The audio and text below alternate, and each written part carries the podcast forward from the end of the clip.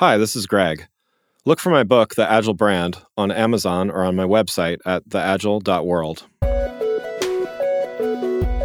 Welcome back to the Agile World. This is Greg Kihlström. In the last few episodes, I've talked about some of the things that sets Agile brands apart. First, I talked about having an open dialogue with customers. Then I talked about telling stories that are genuine and authentic, that resonate with a company's values as well as its customers' values.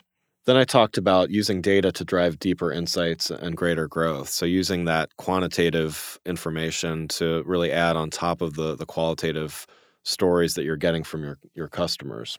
In the last episode, I talked about staying nimble by always listening and really having a process to listen but not just be reactive and and instead really have a have a methodology and a process um, that benefits from thinking in an agile way and and really helps brands be more successful. In this last part of of this uh, this series of episodes, I'm going to talk about letting go a little to have deeper relationships. So part of uh, part of the agile methodology um, identifies three different roles in in the process. So there's the product owner. Uh, this is the person that um, is really responsible for setting requirements of of a of a project. Um, there's the Scrum Master, and um, I, uh, to not go into too much depth, this is essentially the project manager. This is the person that leads the team that's that's doing the work, and then there's the actual team doing the work.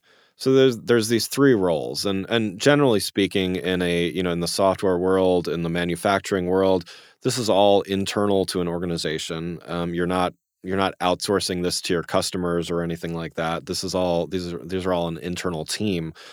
And so, uh, you know, the product owner really is in charge of making sure that not only are the is the team given the right requirements, but that if changes need to be made, if modifications need to be made, um, those are done. Um, or you know, if if for some reason external factors change requirements, those are getting fed to the team and, and modified and, and integrated into the, the series of steps or sprints that that a team will go through.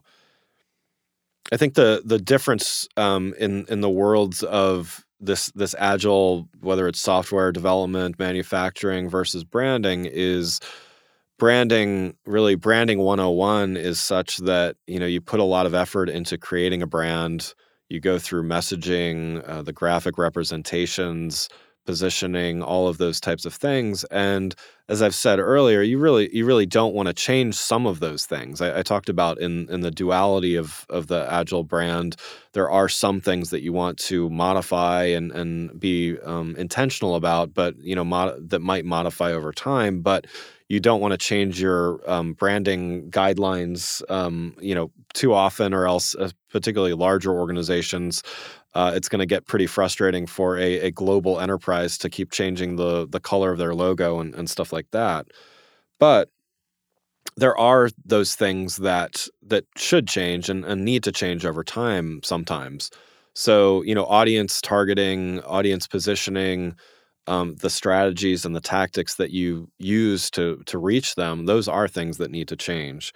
And so I go through this a little bit in my book, The Agile Brand. Um, part of the part of an agile brand is actually that when when I talk about letting go um, to have a deeper relationship, this means actually having your customers uh, take a little bit of that product owner role. So it doesn't mean you give up control of your brand. And uh, again, um, branding uh, branding fundamentalists and, and branding experts often uh, you know recoil a little bit when I when I talk about this. But um, it's it's this idea that successful brands aren't completely owned by the brand itself anymore.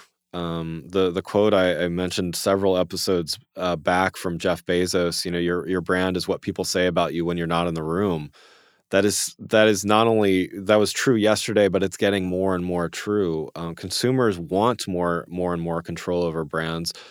In exchange, though, brands get so much when they let go a little bit. So again, consumers shouldn't design your logo. They shouldn't come up with your business strategy. They shouldn't even define what your values are um, they should their values uh, you should align your values with your your customers and find the right customers that have values aligned with yours but there is an element where customers, consumers, they actually want to contribute.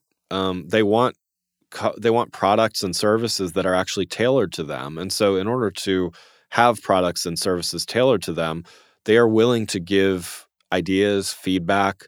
They're even, you know, in some cases, willing to give personal information um, in order to help that. So I think you know brands that really understand this, agile brands that are that are um, going to be successful in the long term, they really understand this and and they let go a little bit from that that rigid brand um, brand mentality and, and hierarchy and all of that stuff.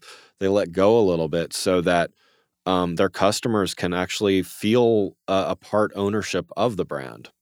And I think when it's done well, a brand can remain very consistent, it can remain very targeted, and yet the customers feel very well aligned with um, with the brand that they're supporting.